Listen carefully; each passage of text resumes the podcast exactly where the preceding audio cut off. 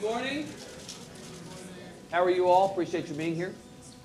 I'm Evan Smith. I'm CEO and editor in chief of the Texas Tribune. Let me be the first to welcome you to day two of our festival. I hope some of you were with us last night to see Governor Perry.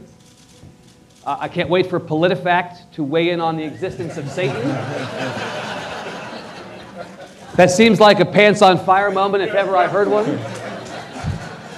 Um, I think you know the drill today. We have a long day of debates and discussions and one on one conversations. I hope you will enjoy as many of those as you can. Uh, travel between venues and among venues and to see the great programming we have in store for you today. If you have phones and you are not going to tweet or Instagram this event, please turn them completely off. If you do choose to tweet or Instagram, we ask that you use the hashtag TribuneFest so that we can track those. Uh, I want to just acknowledge that uh, uh, Texas Natural Gas Now, the University of Texas at Austin, and South by Southwest have done a wonderful thing for this community in sponsoring this festival, and I'd like to give them a hand as our presenting sponsors. We're going to visit for about 40 minutes when we get started. There are microphones in either aisle, and if you have questions, we'll have time for about 15 minutes or so of questions. We'll ask that you line up at the microphones at the appropriate time. Let us get to it. It is now my privilege to introduce this morning's guests who are with us together because of a single day this summer. July 31st, 2012 began with the announcement that San Antonio Mayor Julian Castro would be the keynote speaker at the Democratic National Convention, following in the long ago footsteps of Ann Richards and Barbara Jordan, but more crucially, Barack Obama, whose 2004 speech transformed him from a promising but obscure politician into a possible president of the United States. Almost immediately, before Mayor Castro had even uttered the words menudo cook off, the speculation about his own White House trajectory began. July 31st ended with the outcome of the race to succeed Kay Bailey Hutchison in the United States Senate, at least on the Republican primary side. From the moment he forced Lieutenant Governor David Dewhurst into a runoff two months before, it seemed likely, if not certain, that former Texas Solicitor General Ted Cruz would emerge victorious, and he did. Almost immediately, speculation began about his own presidential prospects. July 31st, it can fairly be said, was a portal from which the future of Texas and possibly the nation was visible. Mayor Castro and Mr. Cruz are two young, smart, ambitious, personable lawyers who can give a speech, throw a punch, as well as take a punch and present a sunny view of the world with all of its opportunities and all of its challenges. Not incidentally, they are also Hispanic in a state that is at the epicenter of the demographic change gripping the nation. Both of their bios are well known, so I'll simply touch on the high points. Mayor Castro just turned 38. He had a birthday last weekend, was born and raised in San Antonio. He's a graduate of Stanford University and Harvard Law School. He served two terms on the San Antonio City Council before unsuccessfully running for mayor the first time. He tried again four years later, won that office, and has since been reelected. He is a national co chair of the Obama Biden reelection campaign. Mr. Cruz is 41, turns 42 in December, was born in Calgary to parents in the oil business who moved back to the States in time for him to graduate high school in Houston. He is a graduate himself of Princeton University and Harvard Law. He clerked for Chief Justice William Rehnquist at the Supreme Court, advised the Bush Cheney campaign in 2000, and worked at the Federal Trade Commission and the Department of Justice before serving as the nation's youngest Solicitor General. We're fortunate to have the two headline makers of the moment with us today. Please join me in welcoming Mayor Cruz and Mr. Ca- uh, Mayor Castro and Mr. Cruz. Pardon me. Maybe you'd like to be Mayor Cruz, actually. Uh, gentlemen, thank you so much for being here. Uh, Mayor, Mr. Cruz, you both had uh, quite a summer. Uh, Mayor Castro, let me ask you first to reflect on this summer. You were out in the national spotlight for a few weeks. What did you learn about yourself, and what did you learn about the state of politics in this country? Um, well, first of all, uh, congratulations on a great event. Thank Let's you. give Evan a big round of applause. This is a great Texas Tribune Festival. It's getting bigger and better every year. Thank you. Uh, no, thanks for the question, and it's great to be here uh, with, with uh, Mr. Cruz. Um, what did I learn about myself? Hmm. Um, well, uh, I learned that uh, I didn't panic uh, when I realized that I had you know, all the networks and about 19,000 people watching all at one time. Because yeah. Uh, it was like throwing a claustrophobic into the closet and then taking away the key. Uh, but, you know, I think what we've seen in this 2012 cycle is some, some of what we saw in, in 2010, um, that people are both aspirational, they're hopeful, they're also frustrated. Um, you know, people are still committed to the fundamental ideals Yep. that make the United States special, that make it a land of opportunity, that make it, uh, you know, I believe the greatest country in the world. At the same time, you know, they're nervous. Uh, and, and, and that's one of the things that's been very clear this whole campaign season. Mhm. Uh, so it, it has been an exciting summer. I also learned that uh, my daughter knows how to flip her hair. She does. Most famous child in America, at least for a little while. And you know, uh, uh, the nation learned that you have a twin brother. That's right. I thought, I thought the best moment was Jon Stewart saying when, uh, uh, of, of you, uh, and then they showed a picture of your brother. They said the Democrats love Julian Castro so much they have an extra one in case he breaks. I thought that was actually a high point of the coverage. Um, uh, M- Mr. Cruz, you obviously had quite a whirlwind summer. It was really a whirlwind year, and you had your own moment in the sun at the Republican convention. What did you learn about yourself, and what did you see and learn about the state of politics in this country? Well, at the convention, I'll tell you, I was just glad that I didn't fall off the stage. It it was when I came out, the plan had been that there was going to be a two minute video between the prior speaker and me. And as happens at these conventions, they were running a bit late. Uh, and so they said, they called an audible at the end and they said, All right, we're going to cancel the video. So as soon as the prior speaker stops, you head right on out. Right. So instead of just a clean stage, you had the podium and teleprompter going down, and there was literally a 15 foot pit about a foot behind me. So, so the clearest thought I had at the convention was, I really hope I don't do a backflip. Right, don't this- die, right. This Could have gone badly. Uh, did, wh- were you surprised at the convention about anything you heard or, or, or saw? P- p- people you talked to about their views of the country? You, you've been pretty clear about your own views of things uh, yourself, but what, what did you hear? I thought the convention was fantastic. I thought there was an energy on the ground. Yep. And, and in terms of what I've learned and experienced the last year and a half, Yeah. I, mean, I mean, it truly has been a dizzying journey. Mm-hmm. Uh, and, and the biggest thing, I think, in terms of our primary was, was it was really a testament to the grassroots. Uh, in, in any other cycle, what happened in the Republican primary for Senate couldn't have happened. Uh, in, in any ordinary year, this should have been a very easy laydown. We were outspent three to one. I mean, as you know, when we started, I was at 2%. Right. Uh, In fact, had the primary been back in March as opposed to May, Mr. Cruz, you might not be sitting here. Uh, thank God for small miracles. Right. Yeah. Uh, Mr. Cruz, let's get right into it. You uh, published an, an opinion piece in the Washington Times uh, this week that said, not for the first time have you said this, but you said it very directly America is at a crisis point. Can you explain what you mean by that, please? I think we're at a fiscal and economic cliff. I think we have pursued government spending programs that have created a debt that is out of control.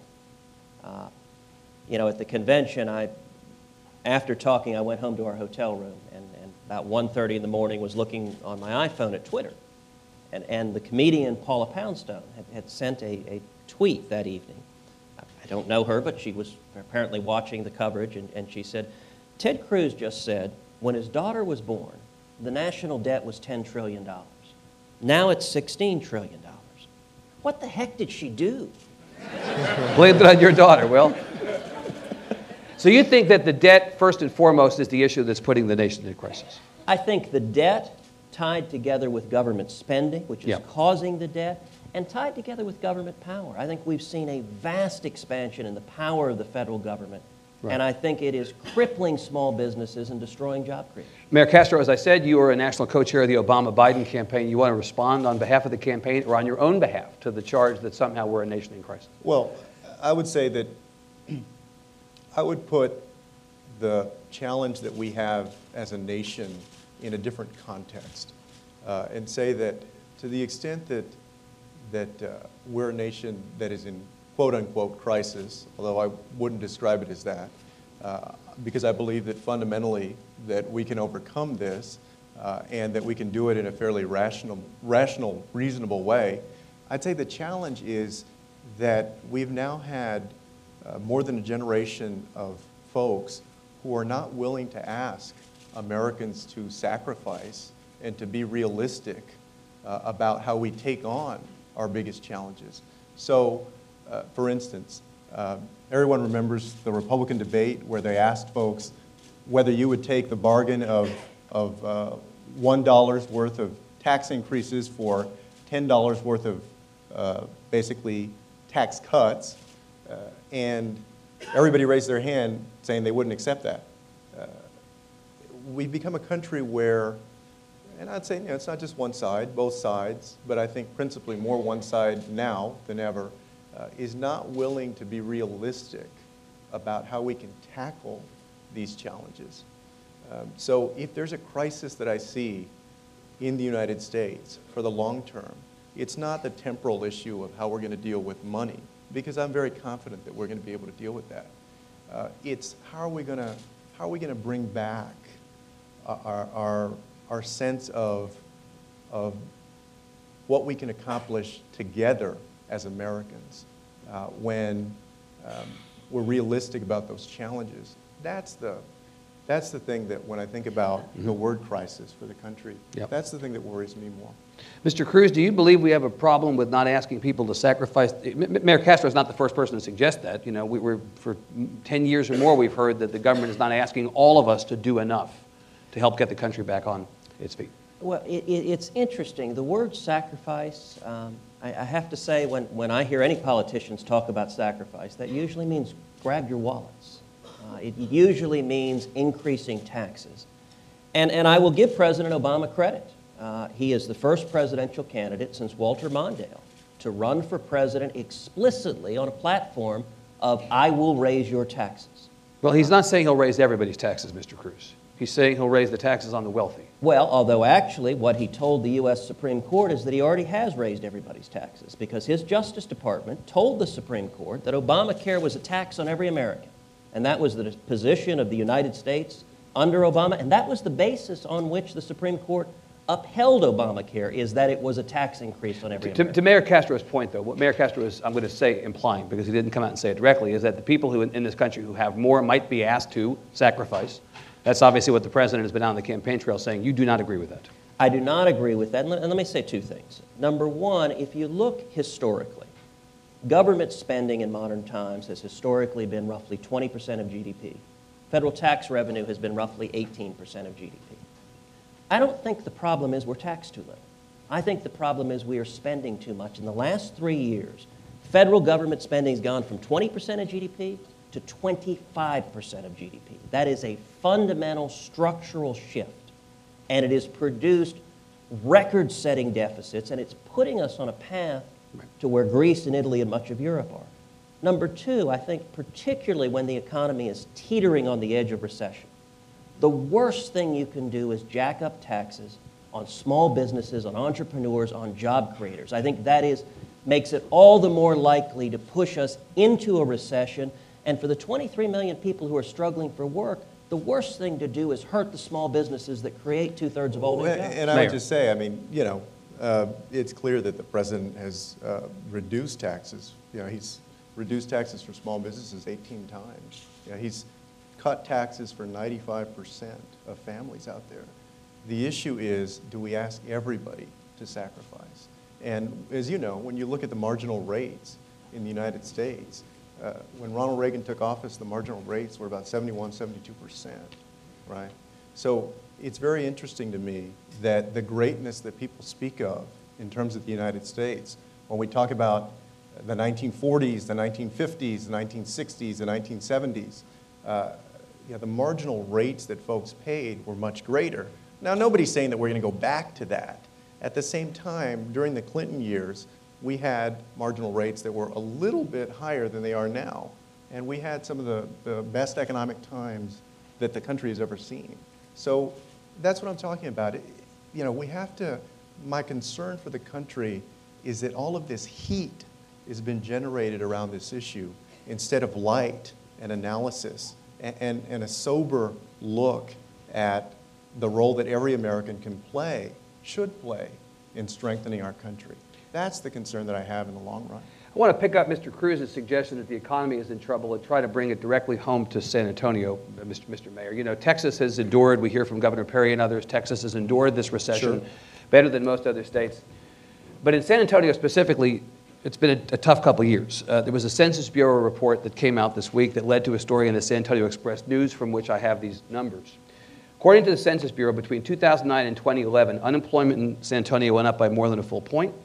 Median household income dropped by $2,000, and the percentage of citizens on food stamps rose more than four percentage points. You know how tough the economy is. You're leading a city that has uh, been bearing some of that brunt. Sure. Can you talk about that? Do you dispute the idea that somehow the economy right now is in a world of hurt? Whoever's responsibility you think that is? Well, I would say, I think every American would say that the economy is not where we want it to be.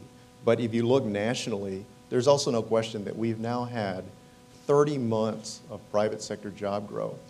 You know, 4.6 million new jobs that have been created during that time. Yep. At the same time, if we were to take literally, you know, if we were to go right now to the archives of, of the university and, and pull out the front page headlines from four years ago and look at what was happening at this point four years ago, where we're losing hundreds of thousands of jobs.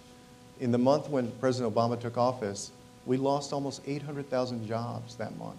People remember the severe anxiety and the talk of another depression during that time. So whether we're talking about the state of Texas or San Antonio or any place, are we where we want to be? No. But are we better off than we were uh, when we were talking about going into another depression and the banks collapsing and so on and so forth? Oh, absolutely. There's no question in my mind. Mr. Cruz, this question, the famous Ronald Reagan construction, are you better off than you were four years ago, has become part of this campaign, naturally. Sure. Uh, Mayor Castro makes a case that at least seems not to be in dispute factually. There has been 30 months of consecutive months of job growth. And when the president came into office, things were significantly worse than they are now. Mayor Castro's point is are they as good as they should be? No. But are they better than they were then? Yes. Would, would you like to take issue with that? Well, right now, tragically, workforce participation is at the lowest rate it's been in 30 years. Uh, you know, you mentioned Jon Stewart. I think often you can get a barometer on where the country is uh, by the late night comics. And, and, and there was an interesting joke Jay Leno told the other day when the unemployment I unemployment. thought you said comics. okay, I'm sorry. I, I, I'm not even going to get in the midst No, of right. that. Um, uh, you know, but, but, you know, but Evan, uh, you know, Letterman is getting older, and, and, and they, He they is. will have a vacant chair at some point.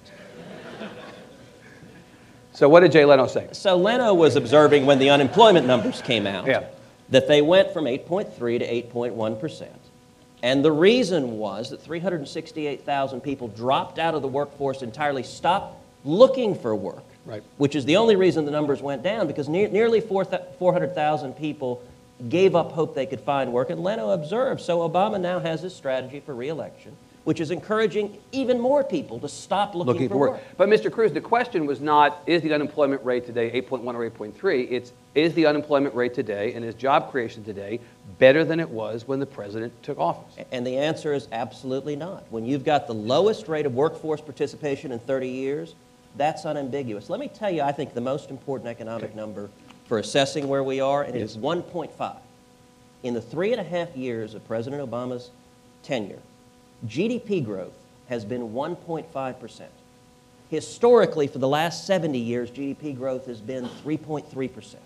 So we have had nearly four years of growth less than half the historical average. By contrast, in 1984, under Ronald Reagan, GDP growth was 7.2%. Now, what does that mean? I mean, these are abstract numbers. What does it mean when the economy is growing, when small businesses are prospering, they're creating new jobs, people are able to find work, it, it creates opportunity for everyone.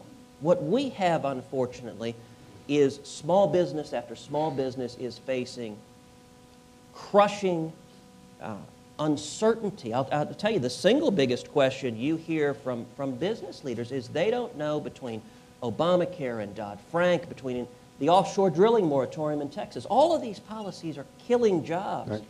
And, and what, what entrepreneurs express to me all over the state is this sense of great uncertainty. What are the federal regulators going to do? And the president keeps promising to raise everyone's taxes, which is, which is causing small businesses to, to keep capital on the sidelines and not deploy it because they've got so much uncertainty. Well, again, I'm not sure the president's promising to promise, uh, raise everyone's taxes, but my question is do you know what the GDP growth was in the last year of the Bush administration? I don't. I- I don't either, but I will look that up after this. Well, but, But let me I, say, ho- I hoped you had an answer. but more to the point, more to the point, of it. I mean, Yeah. let's compare, compare job growth under President Obama during these 30 months a- and under Bush. I mean, the 4.6 million new private sector jobs that have been created under this president is already more than were created uh, under George Bush. I mean, you have a president here who basically inherited one of the worst economies that this country has ever seen. And of course, what are you going to do with a falling object, right? That object is going to fall, then you're going to have to pick it up, and the rise back up is going to be a little bit slower. What you've seen now is that in these 30 months, 4.6 million new jobs. He's already created more jobs than George W. Bush. I mean, this is a president that understands how to get the economy going. It's not where we want to be, but this election really should be about, okay, between these two candidates, who actually has a plan for the future? Because elections are always about the future. Uh, and, you know, given his record, uh, I have more confidence that President Obama can get that done than that Governor Romney can. Mr. Mayor, I want to get into some specific issues, uh, beginning with education. You know, right now you are working to pass uh, an eighth of a cent sales tax increase in San Antonio to pay for pre-kindergarten, pre-K. Uh, there are people who say it's not really the business of the city of San Antonio to be raising people's taxes, even if the voters of San Antonio decide themselves they want to do this, to pay for pre-K. Can you defend, sitting next to somebody who does not like taxes, famously, the decision to go out to market with a tax increase, even for something that you so strongly uh, believe in. Uh, many former mayors of San Antonio are with you, but there are also elected officials in San Antonio who are, who are not with you. So this is a matter of some debate. Yeah, I mean, this is where I'm coming from. Basically, I, I fundamentally believe that brain power is the currency of success in the 21st century global economy. That, that those communities that create it will be the communities that thrive in our market economy. And those communities that do not are going to be the ones that fall behind. So San Antonio, uh, I believe, needs to make a huge investment in education. Now, that investment is not limited to more money. It also means getting parents involved. It also means expecting more from everybody along the, the whole education ecosystem, from administrators to policymakers to teachers, expecting more out of everyone. So what I have on the table in San Antonio is basically uh, a one-eighth cent sales tax increase that would generate $31 million a year, that would cost the median household in the city $7.81 per year. Now, mind, mind you, every day in Texas, it costs $359.81 to keep a juvenile incarcerated. Uh, so uh, you know, what we have on the table is the opportunity to educate more than 22,400 four-year-olds with high-quality pre-K, fill a gap that exists right now in terms of who's getting high-quality full-day pre-K, uh, and we're asking the voters to consider the merits. About seven bucks a You- year. You see, I don't believe that taxes are inherently evil. I believe that just like That will be, of- that will be tweeted, by the way. I don't gi- like. give them a second. Yeah. Hashtag Tribune Fest. Go ahead. All right. I don't, let me say that again. Yeah. You know, I don't believe that taxes are inherently evil. I don't like them. Nobody likes them. But I've told the voters of San Antonio, there is no way to sugarcoat this. I am asking you for this tax increase. And more than that, I believe in you. I believe that, that if we put it in front of you, that you can make a decision as to whether or not you want to make this investment. So are you willing to pay $7.81 if we meet you halfway by ensuring accountability, uh, ensuring that we require parents to be involved in their child's education because they, they're you know, probably the most important shepherd of what happens in a child's life. Uh, we require uh, performance audits, and we set this with a definitive time frame of eight years. And in eight years, you get to vote on this again. You can either keep it or leave it based on how it's performed. And we set actual goals to make it transparent. Um, so what we're going to have to decide in Texas, especially on the issue of education, because brain power is so important to economic success in the future, is are we willing to make the investment? And if we do, then I also believe that we have a right to expect more from everybody in the education ecosystem, from parents to policymakers to administrators, everybody down the line. Mr. Cruz, Republicans, I know, many Republicans like the idea of local control. Sounds like what Mayor Castro is doing is saying to the local community, you control this. If you want money for pre-K, you can vote to support or vote to reject, if you prefer to, an increase in taxes. You have an issue with that? Uh, Evan, I agree with you. I, I commend Mayor Castro for taking a leadership on, on, on issue, an issue that he is passionate about and for taking it to the voters of San Antonio. And, and I think that's where the important issues of education should be decided, or is at the state level and at the local level. You would vote no, however, for I a tax might- increase. Well, actually, if, if I were a citizen of San Antonio, I'd, I'd look at, I'd listen to the merits of the argument. Yeah. Uh, I mean, I mean, there's certainly a role for taxes. I think there, there are essential services government provides.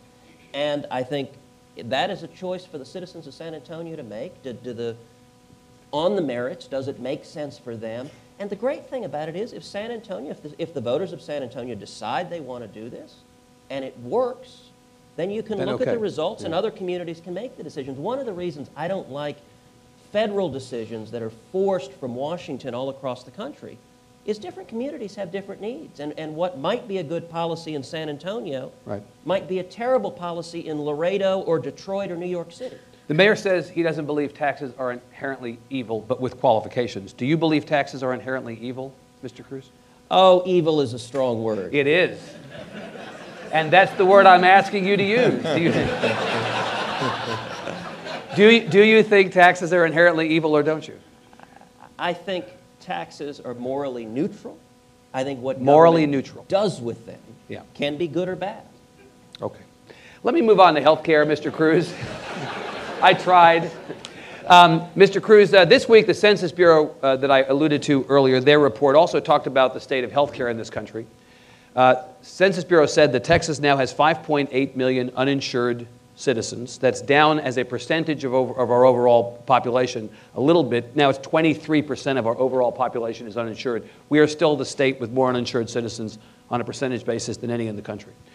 Along with that, a report by Steve Murdock and Michael Cline of the Hobby Center at Rice came out and said that if only we would embrace federal health care reform, we could insure 3 million Texans by 2014. In a state with the most citizens uninsured in the country, Mr. Cruz, why would we not try something that at least some people believe would insure more than 3 million of our fellow citizens?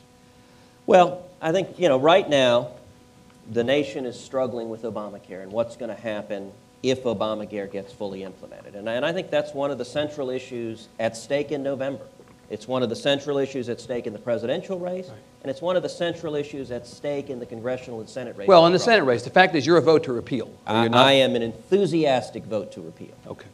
Uh, and if you look at what, what is happening with Obamacare already, you are seeing uh, small businesses, you're seeing employers drop health insurance, talk about dropping health insurance as Obamacare gets implemented.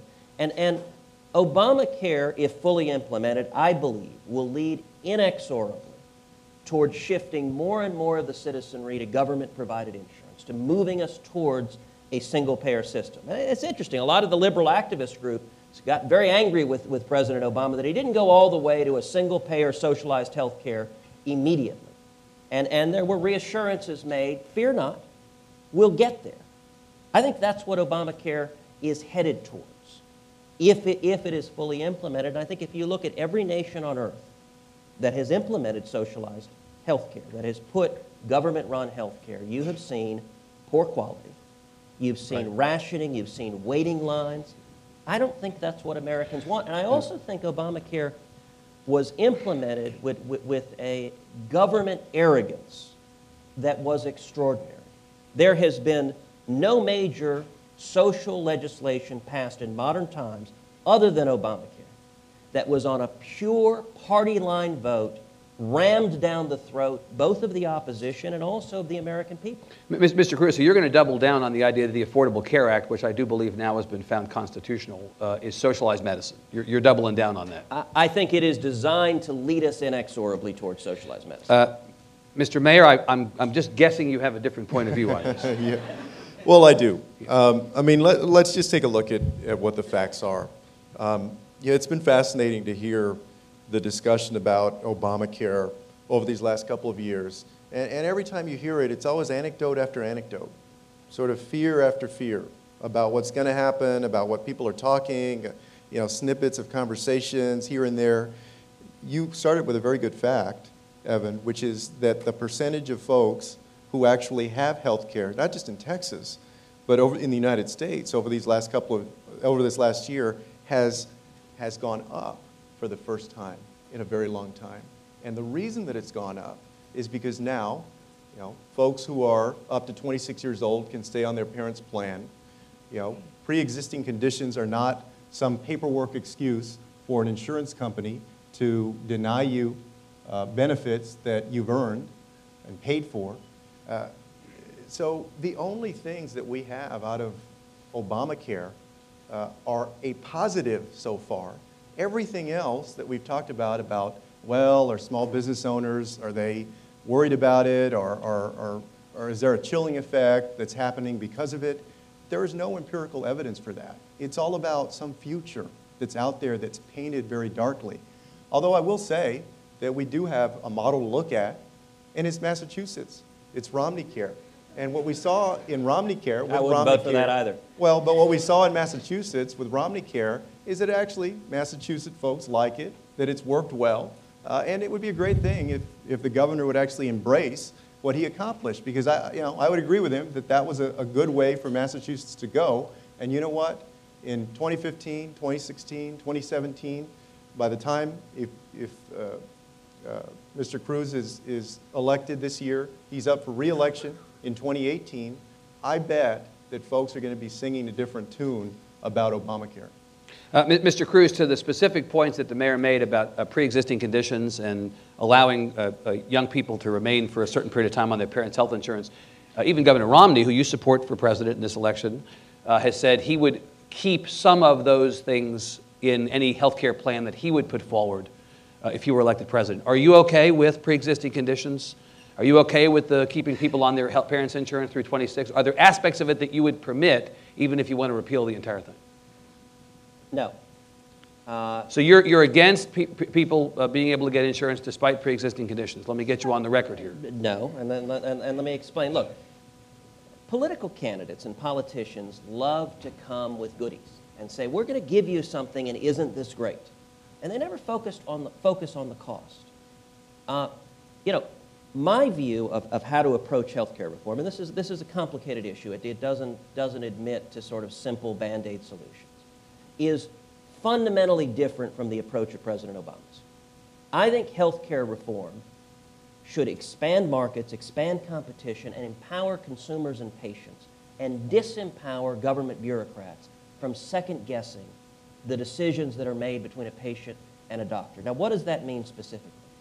The three reforms I think would be most important would be number one, allowing people to purchase health insurance across state lines.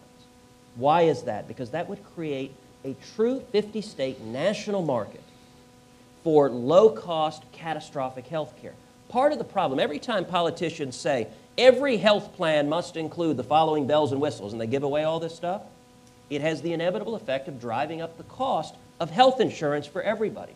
And one of the biggest reasons so many people in Texas and nationally don't have health insurance is because it's so expensive.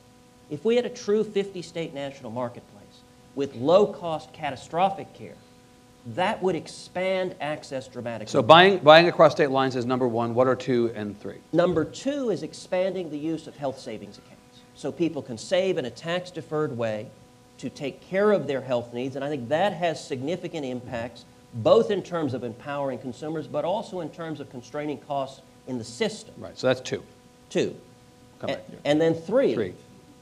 is working to delink health insurance from employment.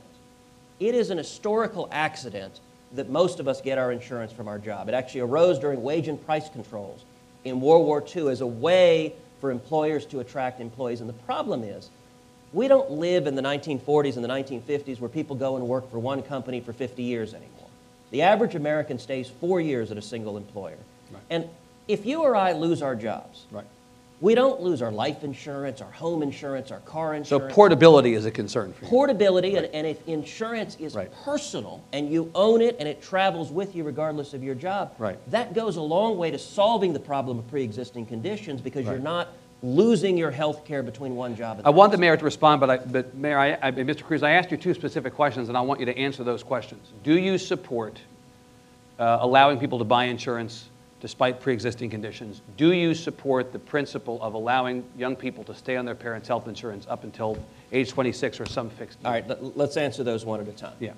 Uh, let, us start with age 26. Look, if you mandate every insurance policy must allow young people to, to stay on their parents' plan up to 26, that will increase the cost of insurance coverage for everyone. Which you don't want to see happen. Which I, because So I will- take that as a no. uh, You, you, but it is a no as a government mandate, but if, if you allow people to buy insurance across state lines in the marketplace, some insurance policies will be available that say, if you want to buy this policy and cover your kids up to 26, you can do so and you can pay higher premiums. What I don't want to do is jack up everyone's premiums be- because these things aren't free. So man- so man- mandate no, but possibility of that happening organically, yes. absolutely. What about pre-existing? pre-existing conditions, if someone has a policy, if they're personal and portable, then insurance companies shouldn't dump you when you get sick. But if you have a mandate that you must be covered. Regardless of a pre-existing condition, that's not insurance. So if I don't have insurance, but I go to get insurance and the insurance company wants to deny me because I have a pre-existing condition, your point of view is they should be able to. Eh, let, let- yes, and let me give you a, a- reason why. Let's suppose we were talking about home insurance, and we were saying you should not care about a pre-existing condition. What is the incentive then?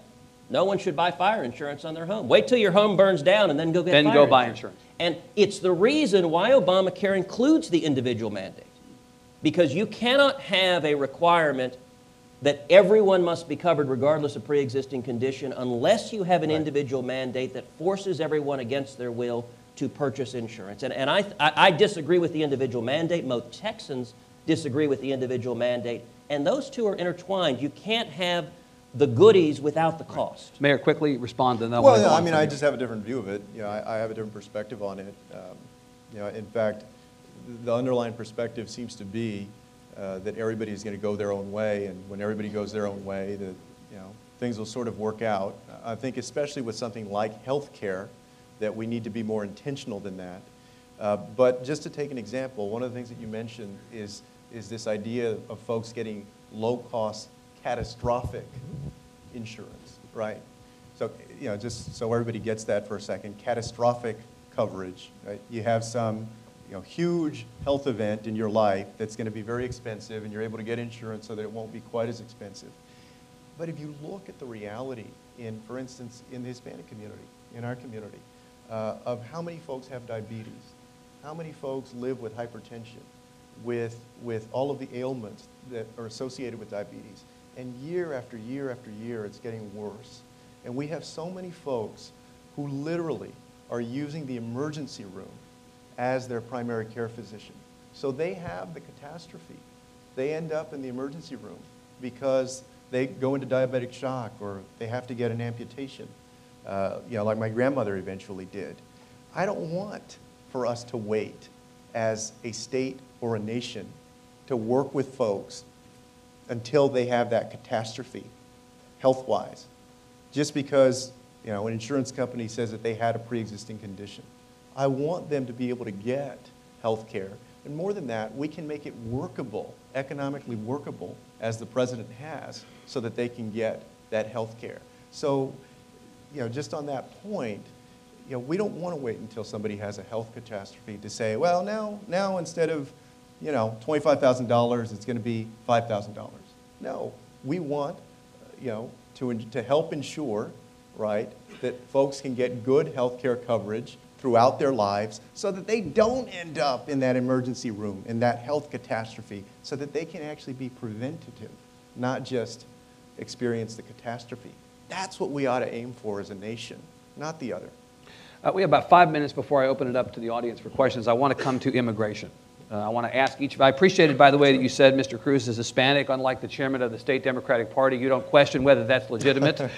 um, we, but we have two uh, gentlemen up here who are both Hispanic. Uh, and I want to ask both of you, both as individuals and as members of the Hispanic community in Texas, what you believe the immigration policy of this country should be. It is a subject that has been kind of kicked down the road for the last couple of years. We're now only finally beginning to talk about it in earnest, despite uh, assurances that we would be having a real conversation about this. And I, I wonder if each of you, Mr. Cruz first, uh, can you talk about where you think this country ought to go on this subject? Well, immigration is an issue that, that I think sadly neither party is serious about solving. I think you see both political parties demagoguing on the issue of immigration, using it to scare people. Uh, and I think the underlying policy is, is quite simple. I, I think most Texans, most Americans agree that number one, we need to get serious about securing our border. That we need to stop talking about it and actually solve the national security and law enforcement challenge of a border that is not secure. And number two, that we need to remain a nation that not just welcomes, but that celebrates legal immigrants. Americans by choice is what Ronald Reagan described legal immigrants. I think one of our great strengths as a nation Yep. Is that all of us, our ancestors, came from all over the world seeking freedom and opportunity. And I think we need to remain a nation that celebrates legal immigrants and at the same time Yep. secures our border and gets serious about stopping the problem. And yet, that same President Reagan in 1986 uh, uh, instituted a program that was effectively, if not literally, amnesty, which has been much criticized by members of your party, Mr. Cruz, for essentially opening the, the floodgates to people who uh, were not here legally. And, you know, that, that's, uh, Governor Perry last night said that he believed President Reagan would undo that if he were still here.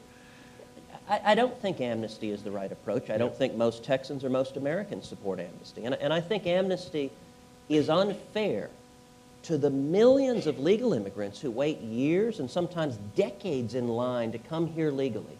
To reward those who broke the law, I think is fundamentally unfair, and it, it's not consistent with rule of law. Mayor Castro, we, we know that the president recently put into effect what we call prosecutorial discretion. This is a way to address the question of children of people who are here, uh, uh, undocumented persons who are in this country. Obviously, there have been some attempts of late to address some of the aspects of this, but overall, we do not have comprehensive immigration reform in this country. Where should we go? Where should Well, we go on this issue? You know, my hope is that after this election, uh, that the environment in D.C. will, will uh, be more supportive of comprehensive immigration reform. Uh, Of course, we have different views on the subject. Uh, I, I agree with the president's decision to exercise prosecutor, prosecutorial discretion. Uh, I also agree with what he did for the Dreamers, uh, and I hope that we're able to pass the DREAM Act in, in fairly short order. You're opposed to the DREAM Act, Mr. Cruz. yeah. Correct. Yeah. But I would just say, you know, that when you look at what's actually going on out there, I mean, the president is getting knocked on both sides, right? Some are knocking him because they say that he's deported more folks. You know, this administration, they say, has deported more folks than I don't know how many other Well, then the Bush administration, I believe Sure. his record on de- Okay. deportations is, is Uh, greater.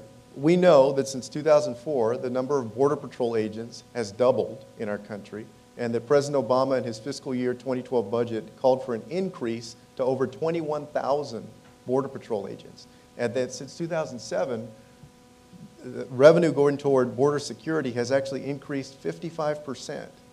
And we also see, for instance, that in terms of Mexicans coming to the United States, that that's at basically a net zero right now. So to suggest that somehow our borders are not secure, if, if, if what that means is that are they as secure as we would want them to be? Well, we can always make them more secure, right? I mean, we could theoretically have zero people ever coming across the border. But the borders, I would argue, are about as, are more secure than they ever have been before. I guess we could ask, are our borders president. more secure than they were four years ago, right?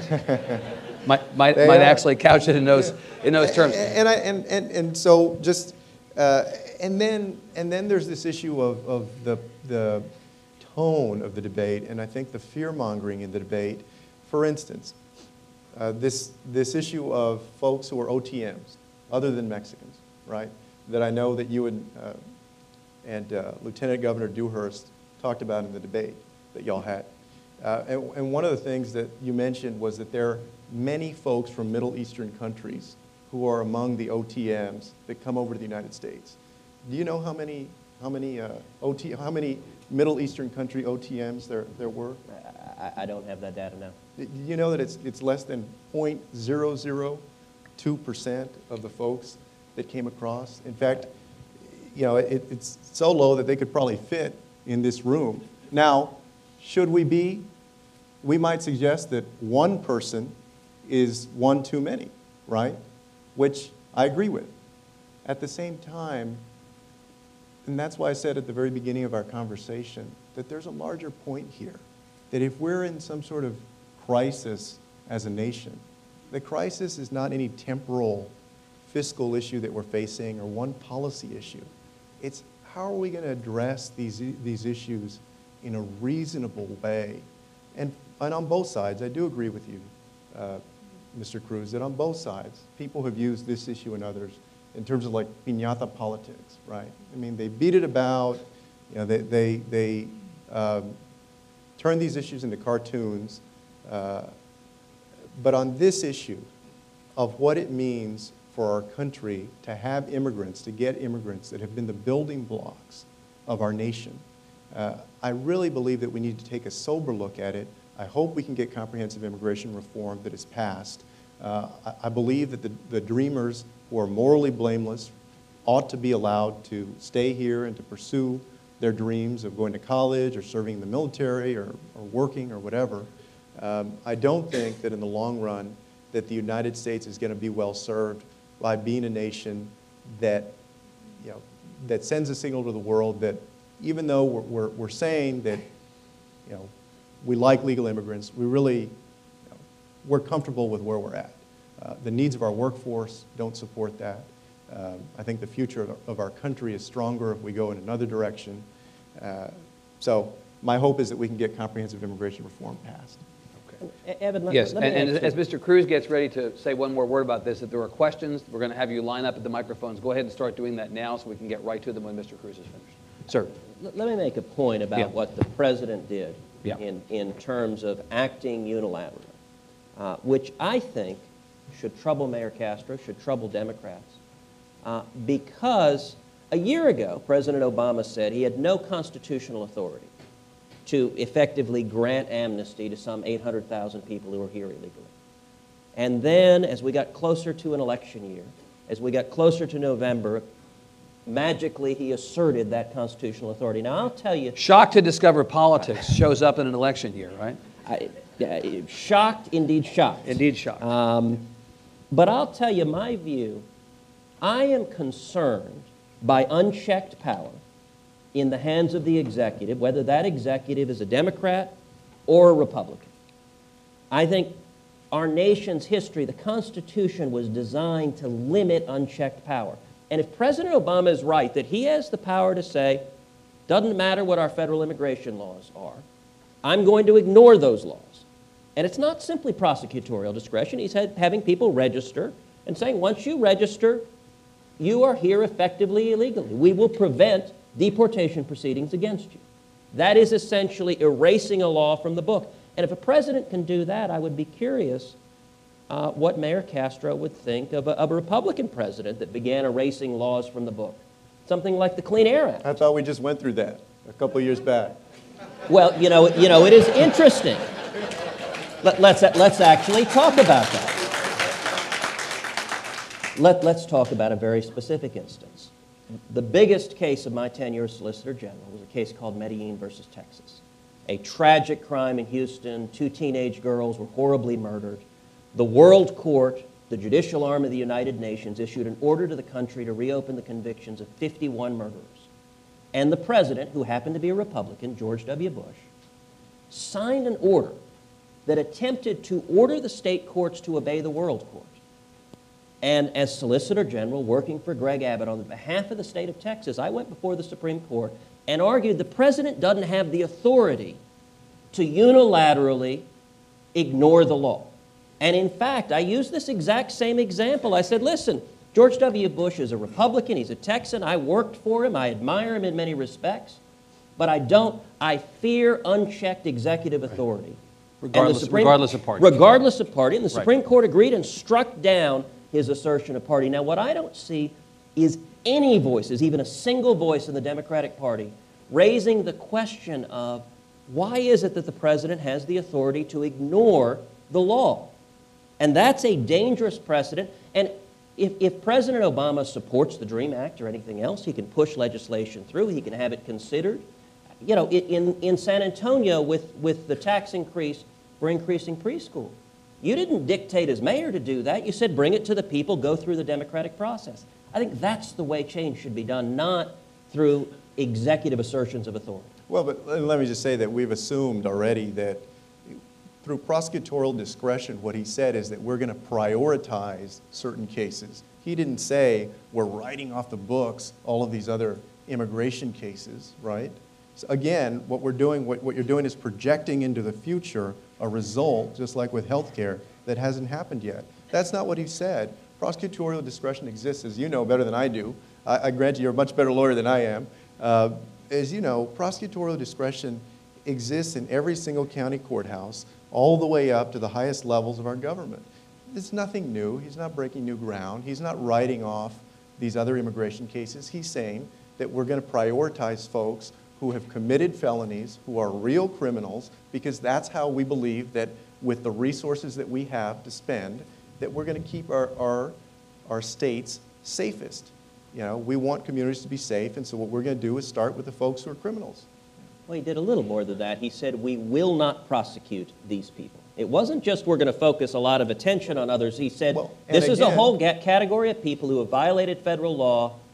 And That- again, that I we should have known immigration wouldn't take five minutes. Well, and, and again, let me just say, and again, he didn't write those cases off. What he said is for these two years, while, as you say, and President Obama has made this very clear, while Congress has the opportunity, we hope, to do something about this, to step in and change the landscape of the law, we're going to have this two-year pause. He didn't say that, that we're going to write these folks off the books, that they can go on and do whatever they want. This is a temporary status. Let me, let me go to questions, and again, I want to apologize in advance. I don't know that we're going to get to everybody, but we're going to try. And of course, I wish we could just listen to these guys debate this stuff all day long, but we got to go on. Gentlemen here we'll go back and forth as long as we can. Please make them quick questions. Yes. At Baylor College of Medicine, and my question Thank you is for actually- wearing your, your medical clothes. Very I ironed it helpful. Go Ironed ahead. it this morning. Um, my question is actually for both gentlemen, but more directed toward Mr. Cruz because he's been a much more vocal proponent of spending cuts at the federal level. And the question I have is, as he advocates for those spending cuts, there's actually a country in the world right now that's instituted kind of immediate, consistent austerity, and that's Great Britain. There, um, the coalition government of David Cameron and his Chancellor George Osborne have cut spending dramatically. And thus far in Britain, it's failed to produce the economic recovery that it was promised to produce. In fact, I think Britain has recently um, dipped back into recession. So if it hasn't worked there, what makes Mr. Cruz think it will work here? In fact, austerity has not worked so well in a lot of places, not just Great Britain, but elsewhere. Well, you're, you're solving different problems there. I, I don't disagree that government spending cuts on their own don't necessarily produce growth. The, the reason you see spending cuts is because our debt, our national debt now exceeds our gross domestic product, and you're trying to, to pull us back from the brink. In terms of growth, and I'll, I'll tell you, my, my priorities in the U.S. Senate uh, are going to be to lead the effort to dramatically shrink the size, the power, and the spending of the federal government. To get growth going, I think the two most effective levers are regulatory reform and tax reform, both of which are removing impediments from the private sector, from small businesses to create jobs. And if we can ease the regulatory burden, if we can ease the tax burden, have fundamental tax reform, that's how you get GDP growth up. Cutting spending is not primarily directed at growth. Cutting spending is primarily directed at, at pulling a nation back from the brink of insolvency. Gentlemen.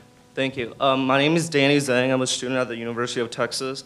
Um, I just want to ask both of you a question about young people in general, as um, the cost of higher education has skyrocketed in the last few decades, um, as much as 440%. But student loan debt has skyrocketed as well. And recently, or more so last year, what the last year's college graduates, as much as half of them, were either unemployed or underemployed. What's your message for young people like myself looking into the future in terms of my job prospect and how am I going to fare in this economy? Mayor, give this young man hope. I I would say first, you know, that, that, that, you know, stick with what is going to be pay dirt in the 21st century global economy, which is getting an education, getting the, the knowledge and the technical skills that it takes to succeed. My fear is that in the coming years, folks who are getting, you know, who have the ability to go to college or to technical training or university uh, may choose not to, thinking that, well, I don't want to incur student debt. Uh, First of all, reforms that have been made in the last couple of years, I think, have made it better for students. Um, Secondly, uh, you're never going to hurt yourself by educating yourself. You're always going to benefit yourself. Um, And so those would be generally my two pieces of advice.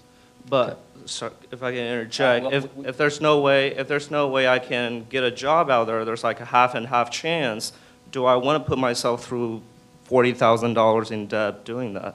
You know, I mean, there's no question that, that, you know, the job market today is not uh, the job market of America, you know, when it was full throttle. But remember that things are getting better. And so what you want is you want to have those skills so that you can com- be competitive in that economic marketplace as this recovery continues. Sir? Hi, Chris Burge from Dallas. Uh, my is for Mr. Cruz. You mentioned immigration waiting lists for legal immigration, but these are based on family preferences or highly skilled workers. Almost all undocumented workers don't have these uh, abilities. Would you change the family preference system, and would you eliminate the Cuban Adjustment Act, which gave you the opportunity to come to this country with an unfair advantage that Mexicans, Salvadorans, Guatemalans, Dominicans don't have? Actually, I, I didn't immigrate from Cuba, so, so I, that, that was not, not where I came from. Now, But is, I will isn't tell- that how your father Uh, it, came? it- it is how my father came, a- a- and I will tell you, there, there is a rule that is true throughout this country, which is that we recognize the principle of asylum. We recognize the principle of political oppression. I'll tell you, my father was imprisoned and tortured and beaten almost to death. My aunt was imprisoned and tortured and, and nearly lost her life in jail. And, and we have for decades, if not centuries, recognized that political oppression is qualitatively different when you have a dictator and a murderer in power that is torturing and oppressing its people. That is qualitatively different from the great many people that are coming because of economic challenges, because of real challenges. But we have long recognized there's a qualitative difference between the two. And I would be thrilled to repeal the Cuban Adjustment Act as soon as we don't have an oppressive dictator in Cuba that is torturing and, and oppressing his people. Ma'am. My name is Judy Noodleman. I'm from Austin. Um, My question is directed to Mr. Cruz. Governing involves compromise. Uh, Can you share with us uh, what your attitude towards compromising with the Democratic legislators will be if elected? And also, if you have or if you will be signing the Grover Norquist Norquist pledge, which will limit your ability to compromise? On the compromise issue, this came up in the Indiana Senate race where Mr. Mourdock, the Republican nominee, said quite explicitly, my version of compromise is when the Democrats come over to my side, right? So, so where do you come down on the question of working with Democrats? Are you with Mr. Mourdock on that? Well, i i it's a very important question, and, and I'll tell you my view on compromise is exactly the same as Ronald Reagan's. President Reagan said, What do you do if they offer you half a loaf? Answer, you take it, and then you come back for more. I am perfectly happy to compromise and work with anybody Republicans, Democrats, independents, libertarians. I've joked before, I'll work with Martians. If, and the if is critical, they are willing to shrink the size and power and spending of the federal government because I think we're facing a fiscal and economic cliff.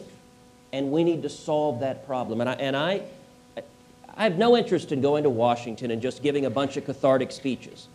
We need to fix the problem. That's what Texans are looking for is serious leaders that will pull us back so that we can ensure that the opportunity and prosperity every one of us has been blessed to enjoy, Yeah. that that is there for our kids and grandkids. And so on compromise, I'm very happy to, to work on an agreement, let's say, say tax reform.